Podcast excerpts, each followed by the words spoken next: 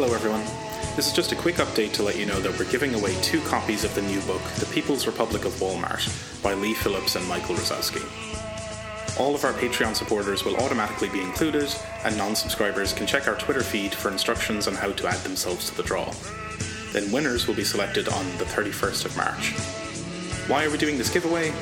Well, it turns out that I placed three separate pre orders for this book over the course of the last two years, so I've got two spare copies just sitting on my shelf. So watch out for a post on our Patreon page and on our Twitter feed for more details. As always, thanks for listening and thanks for your support.